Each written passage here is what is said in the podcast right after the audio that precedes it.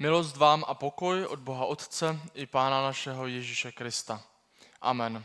Postaňte z ústy k slovu Božímu a přečteme úsek z Markova Evangelia první kapitoly 4 až 11. To se stalo, když Jan Křtitel vystoupil na poušti a kázal Čiňte pokání a dejte se pokřtít na odpuštění hříchu. Celá judská krajina i všichni z Jeruzaléma vycházeli k němu, vyznávali své hříchy a dávali se od něho křtít v řece Jordánu. Jan byl oděn velbloudí srstí, měl kožený pás kolem boků a jedl kobylky a med divokých včel. A kázal, za mnou přichází někdo silnější než jsem já. Nejsem hoden, abych se sklonil a rozvázal řemínek jeho obuvy.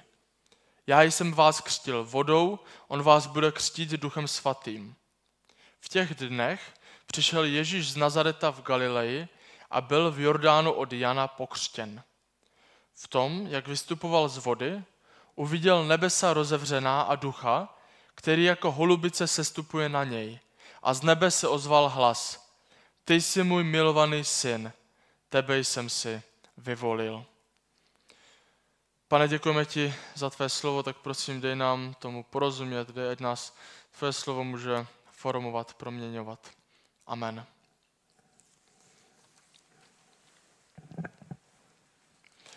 Je to taková typická konverzace z dětského hřiště. Já umím napočítat do deseti, já umím napočítat do dvaceti, já umím do sto, já umím do milionu. No to ti nevěřím, kecáš. Ne, já nekecám, já fakt umím. Tak to dokáž. Mně se teď nechce. Poznáváte takové rozhovory, ať už z vašich domovů, nebo si ještě pamatujete z vašeho dětství. Kdo je největší borec? Kdo dokáže ty nejlepší a nejhustější věci? Dokaž to, že jsi nejlepší a všichni tě budou uznávat. A nebo ti stačí říct, že to umíš, že to zvládneš, ať už napočítat do milionu, nebo udělat dvojité salto, nebo vyšvihnout pořádný high kick. Dokud nikdo nedokáže, že to neumíš, tak ti nikdo nemůže říct, že to neumíš. Protože možná by se ti to povedlo, možná bys to dokázal. Jenomže zrovna teď se ti nechce, tak to necháme na jindy. Dokaž to. Dokaž svoje slova, dokaž svoji hodnost, dokaž mi, abych ti mohl věřit. A to je série, do které právě vstupujeme. Pokaždé, když jsme se tady za poslední měsíc eh, sešli, potkali, tak to bylo něco slavnostního. První advent, druhý advent, třetí advent, potom ještě čtvrtý advent, štědrý večer, svátek božího narození, Silvester, Nový rok, jedna velká událost za druhou. A teď vstupujeme do období, kdy jenom počítáme neděle po zjevení. První neděle po zjevení, druhá neděle po zjevení a tak dále, dokud nepřijde postní období. To znamená, že trochu zvolníme tempo. Po svátcích jsme zpátky v normálu a můžeme se vrátit do toho normálního všedního života. A možná podobně to můžeme vidět i v životě Pána Ježíše. On byl zvěstovaný, bylo těsně před narozením, pak se doopravdy narodil, pak za ním všichni chodili a pak začal takový ten všední normální život. Ale mezi tím miminkem v jesličkách a Ježíšem Kristem, kterého známe, kterého zvěstujeme, tak je obrovský posun. A aby se pán Ježíš mohl stát tak významnou postavou světových dějin a taky našich životů, tak musel projít těžkým procesem. On sice byl božím synem, ale plno lidí to nevědělo. A tak se musel prokázat. Musel dokázat, že je tím, kterého stojí za to následovat. Že je tím, kterého Bůh poslal. Že je mesiášem, na kterého židé čekali že je učitelem, který má správné poselství, že je vůdcem, který má autoritu, že je tím spasitelem, který má doopravdy moc zachránit. Dokaž to. Dokaž, že takový jsi. A tak pojďme se podívat na to, jak se Ježíš prokázal. A pojďme, pojďme se podívat i na to, jak, může, jak můžeme dokázat Pána Ježíše jako Boha i my dnes v našem světě. U Ježíše je docela zvláštní, že on neměl takovou nějakou vehementní snahu o to dokázat, co umí a kdo je. Přijde mi, že skoro to je až naopak. On určitě nebyl tím, který dělal masivní reklamní kampaň, nebo tím, který o sobě pořád mluví a mluví o tom, co všechno dokáže, jaký je dobrý, jaký je borec, ale spíše jiní prokazovali, kým Ježíš je a svědčili o něm. A v našem dnešním textu vidíme takové dva momenty dokázání. Jednou to je Jan Křtitel a po druhé to je Bůh sám, který mluví z nebe. Tak pojďme se na to podívat. Jan Křtitel je docela netradiční postava. Oděn velbloudí srstí, měl kožený pás kolem boku a jedl kobylky a med divokých včel. A přesto ho následovalo plno lidí. Vybízel lidi k pokání, ať změní své životy a lidi k němu přicházeli ve velkém. A myslíte si, že by se to stalo i dneska? Pravděpodobně asi ne. Vidíme, že lidé měli takovou velkou touhu a potřebu vyznávat své hříchy. Tak oni přicházeli z celého národa a toužili po odpuštění hříchu. A Jan, který sloužil hospodinu, tak jim to zvěstoval. A v dnešním světě, v naší sekularizované společnosti, to máme docela jinak. Nemyslím si, že by lidé z našeho okolí hořeli touhou po odpuštění hříchu, protože svůj hřích nevnímají. Nemyslím si, že by hledali odpuštění u Boha, protože v Boha buď nevěří, nebo jej neřeší. A tak stejná postava jako Jan Křtitel by možná nemusela přitahovat davy stejně, jako to dělal Jan Křtitel ve své době na území Izraele. Ale právě tam si jej pán Bůh používal. Právě tam, kde byl. A Jan Křtitel měl veškeré předpoklady k tomu, aby se stal významným prorokem, učitelem. Aby byl guru, za kterým jdou davy a on pro ně bude takovou ústřední postavou. On mohl mít vlastní hnutí. On si mohl připravit takový svůj rybníček, kde mohl mít své následovníky, kteří ho budou milovat, obdivovat, zbožňovat a on bude ten velký Jan. Jan Křtitel měl ale jiný zájem. On kázal, za mnou přichází někdo silnější než jsem já. Nejsem hoden, abych se sklonil a rozvázal řemínek jeho obuvy. Já jsem vás křtil vodou, on vás bude křtít duchem svatým. Jan Křtitel se byl moc dobře vědom své pozice. A proto on neustále ukazoval za sebe. On ukazoval na někoho většího, než byl on sám. On ukazoval na Krista. A tak ta jeho služba mohla přinést mnohem větší ovoce, než kdyby to celé postavil kolem sebe.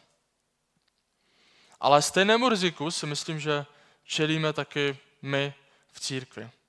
Mluvil jsem včera o tom krátce na včerejší vigilíce, když jsme měli to téma o mudrcích, kteří šli z východu za hvězdou, aby se poklonili malému Ježíši. A to, co mě tak fascinuje, tak je, že mudrcové šli dalekou cestu, oči upřené celou dobu na hvězdu a potom přišli a když konečně byli blízko té hvězdy, tak shlédli dolů a podívali se pryč z té hvězdy a podívali se na to malé, na pohled obyčejné miminko.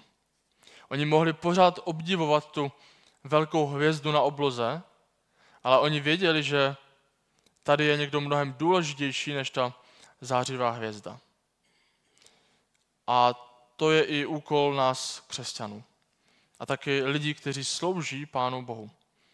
Abychom si nepřivlastnili tu slávu, která nám nepatří.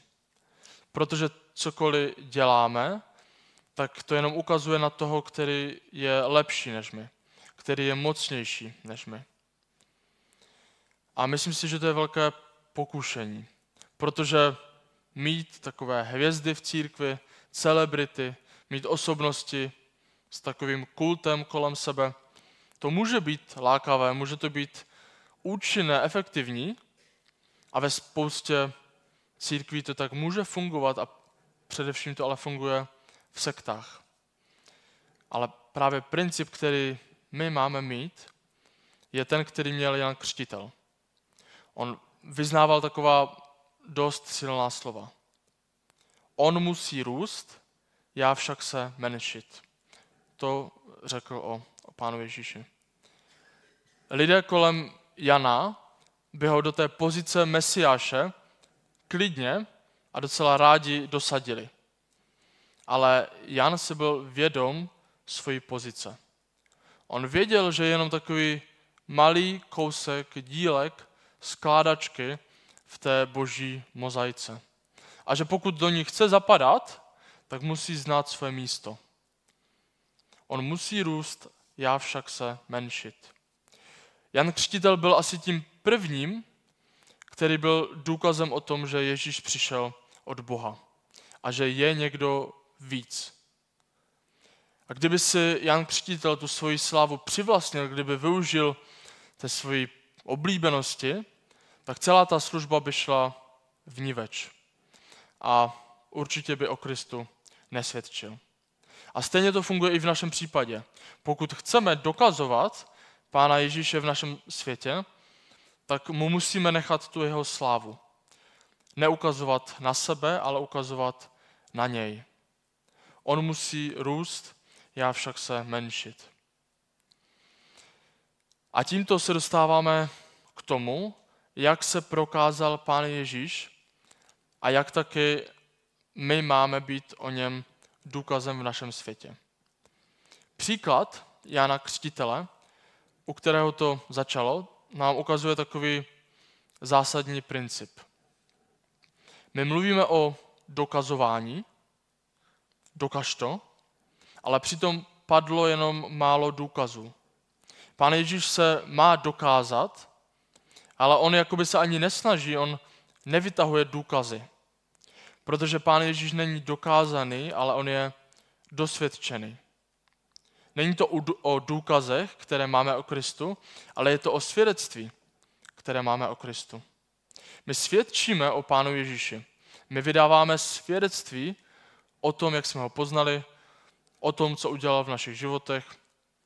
A to je silnější než jenom to přímé dokazování. A potom tady je apologetika, obhajoba víry, a ta je důležitá. Je důležité, když lidé argumentují ve prospěch křesťanství, dokazují, proč to dává rozumy ve smysl, všechno to má své místo. Ale my v první řadě v našem světě Pána Ježíše nedokazujeme, ale my svědčíme o něm. A tak stejně to dělal i Jan Křtitel. On vydával svědectví, on mluvil o tom, který je větší než on. Mluvil i o tom, v čem je lepší.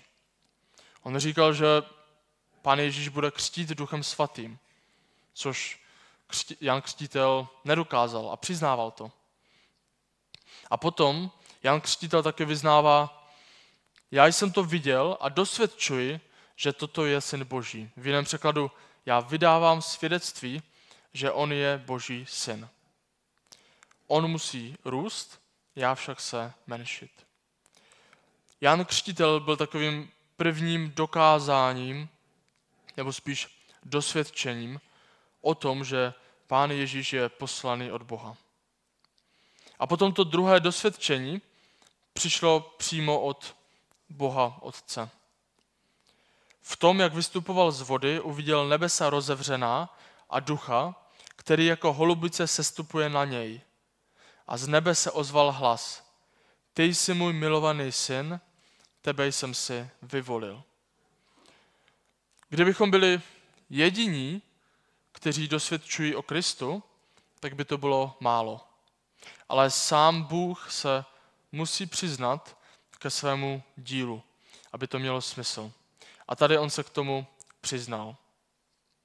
Tady nejde o nějaký argument, takový důkaz pro všechny okolo, protože evangelista Marek a stejně tak i Lukáš to nezaznamenávají jako toto je můj milovaný syn, to je možná ta známější varianta, ale oni to zaznamenávají jako ty jsi můj milovaný syn, tebe jsem si vyvolil. Je to osobní promluva k Pánu Ježíši. Ty jsi můj milovaný syn, tebe jsem si vyvolil. On určitě už věděl, Pán Ježíš určitě už věděl, že je božím synem. Ale tady to je takové asi vyslání do jeho služby. Je to dosvědčení od Otce v nebi. Ty jsi můj milovaný syn. A my ve skutcích čteme o jednom farizeji jménem Gamaliel. A byl tam příběh o tom, když se židé rozhodovali, jak naloží s apoštoly, s tím prvním hnutím křesťanů, tak Gamaliel prohlásil, pochází-li tento záměr a toto dílo z lidí, rozpadne se samo. Pochází-li z Boha, nebudete moci ty lidi vyhubit. Nechcete přece bojovat proti Bohu. A myslím si, že oni čekali nakonec jiný výsledek, než doopravdy, jak to doopravdy dopadlo. Ale je to princip, který si myslím, že je pravdivý i dnes. Někdy nepoznáme hned, jestli se Bůh k něčemu přizná nebo ne, jestli k tomu dosvědčuje, ale časem to můžeme poznat. Pokud to zanikne, tak to asi nebylo z Boha. Pokud to přetrvá, tak to je z Boha. A pokud bychom my jako křesťané hledali argumenty, důkazy, tak my bychom se mohli snažit sebe víc, ale pokud bychom nebyli z Boha, tak bychom se rozpadli. Nebyli bychom tady. Pokud se Bůh přiznává, pokud Bůh dosvědčuje, že to je z něj, tak to ale má budoucnost. A to je to druhé dokázání. První je dosvědčení od lidí, od Jana Křtitele, a druhé je dosvědčení od samotného Pána Boha. Dokaž to. Vyžadovat důkazy od Boha je trošku oxymoron.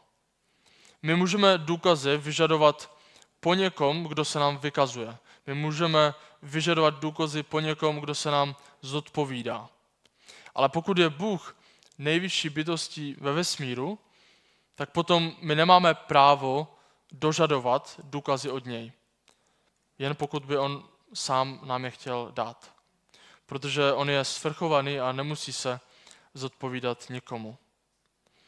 Ale to, co máme, tak je svědectví.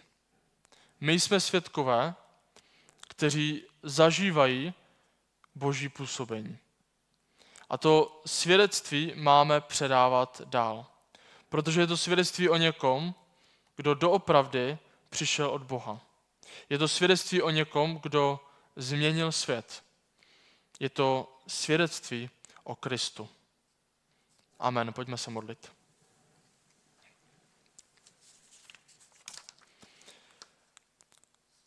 Nebeský Otče, máme, máme období zjevení a ty nám připomínáš, že Ježíš je všechno, co potřebujeme.